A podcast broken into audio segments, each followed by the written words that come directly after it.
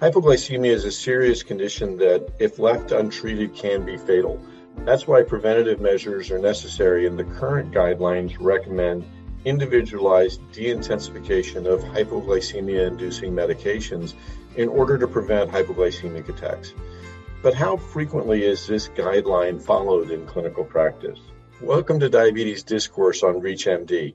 I'm Dr. John Buse, and joining me today to share her insights on de-intensification of hypoglycemic agents among older adults with diabetes is Dr. Anastasia Stefania Alexopoulos. She's an endocrinologist and researcher, an assistant professor of medicine in the Department of Medicine at Duke University School of Medicine. Dr. Alexopoulos, thanks for joining me today.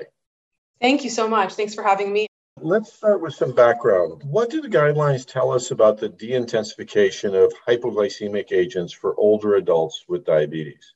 That's a good question, uh, John. Well, the guidelines don't really have very specific framework for guiding de-intensification in older adults. There is a framework for how to think about risk of patients in terms of hypoglycemia, and that's based on the existence of other illnesses, functional status, cognition, but really not a, a great framework for guiding uh, providers in, in de-intensification. With that in mind, let's talk about your recent study published in JAMA Network Open that you were the lead author on. The study evaluated the rate of de-intensification among older adults with diabetes after an episode of severe hypoglycemia. What made you interested in that area? What was really the objective of doing the study? What really sparked my interest in this area is seeing the gap between current and evidence based practices as it relates to hypoglycemia risk, both in the clinical setting and in research. So, there's several studies that have shown already that overtreatment over older adults is, is quite common, and it's also pretty infrequent to de intensify older adults in many scenarios where we really should be. I mean, so those things together really sparked my interest. In terms of the objectives of this study, we specifically examined an older adult population, as you mentioned, who'd been either admitted to the hospital or presented to the ER for hypoglycemic episodes. So, this is by definition a, a, population who has severe hypoglycemia. And our aim was to really understand what kind of management changes happened after that event. So, who was de intensified, the incidence of de intensification of specifically sulfonylureas and insulins after that event, as well as specific patient factors associated with de intensification. Yeah, I mean, it seems that if people are admitted to the hospital or go to the emergency room for hypoglycemia, something should be done. What did your results show? What were the key findings of your study? We found that de-intensification of sulfonylurea and or insulin, so those are the main culprits typically for causing such episodes, occurred in fewer than 50% of older adults with diabetes after hospitalization or ED visit for, for hypoglycemia, which is pretty striking. The incidence of de-intensification of sulfonylurea specifically was around the 40, 44% mark, whereas it was as low as 25% for insulin. Now, the only caveat being that we are likely to have underestimated insulin de-intensification to some extent just because it's challenging to capture insulin doses using administrative claims data. But overall, these data do suggest that de-intensification of hypoglycemia inducing agents is not as high as you would expect after presenting to the hospital with severe hypoglycemia. Very interesting. For those just tuning in, you're listening to Diabetes Discourse on ReachMD. I'm Dr. John Buse, and today I'm speaking with Dr. Anastasia Stefania Alexopoulos about the de-intensification of hypoglycemic agents in adults with diabetes. Steph, now that we've shared some of your key findings, let's talk about how to apply them to practice. What do these results tell us about the current approach to treatment? Where are the gaps? how should we move forward based on what you found? So, how we move forward, I think there are a number of things that we can do to reduce the risk of hypoglycemia in older adults, and many of which I think we're not doing as good as we could as we could be. So, one is that first of all, we need to identify people at high risk, right? We need to be able to respond to clinical situations that happen. So, if a patient tells you that they had hypoglycemia while driving, or if they, you know, if they had a hypoglycemia admission, like we just talked about, I mean, these are pretty big events that should prompt us to think about uh, their, their diabetes regimen very carefully. And then I, I think that there are a number of things we can do in terms of, for example, considering non insulin agents that potentially could replace, if possible, insulin or sulfonylureas in older adults. And I find there's often a pretty big hesitancy to try some of these newer agents, for example, like GLP 1 receptor agonists or SGLT2 inhibitors, in older adults, even though they're a population who could certainly benefit from a lot of the, lot of the benefits of the medications, and also from this reduced hypoglycemia risk. Yeah, I mean, it's a very good point. There's a study that we reported in 2014 using a product called iDeg-Lira, so the combination of liraglutide and insulin degludec. And it was a very artificial kind of study where we brought people in who were on insulin at baseline and then had people in a double blind fashion either titrate insulin degludec further up or they were switched to the combination product of insulin degludec with liraglutide. And what we were aiming for is to have people exposed to exactly the same amount of insulin in both arms, one on the background of placebo and the other on the background of liraglutide, a GLP-1 receptor agonist. And what we showed is that the group that got the liraglutide and 42 or so units of insulin got to a hemoglobin A1C under 7% versus about 8% for the patients that were only on the insulin degludec.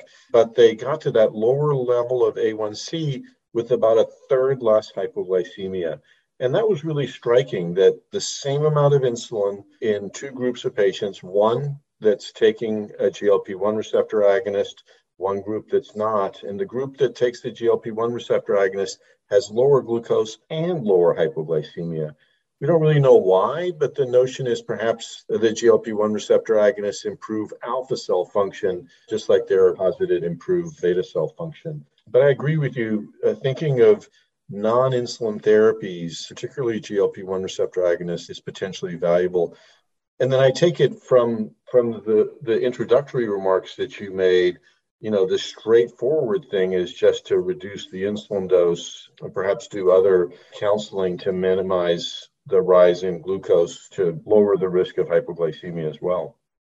Yes, definitely. I think there's also two concepts. There's the, the concept of de-intensification, and there's also the concept of simplification, which is important among older adults. And, and those are overlapping, but not really the same thing. So thinking about uh, in addition to de-intensification being more reducing the potency of a regimen and simplification being you know the, from the patient perspective what's simplest to take or what's simpler to take and i think when you're dealing with an older adult population trying to also simplify is really really important and then in cases where potentially due to cost or other reasons that someone has to be on a complex insulin regimen, CGMs have also been immensely helpful in that setting. So I know the guidelines recommend considering CGM in people with type 1 diabetes, but of course that's expanding more and more and a lot to type 2 diabetes. And that has certainly helped a lot of people in terms of preventing severe hypoglycemia episodes and also morbidity and mortality related to hypoglycemia.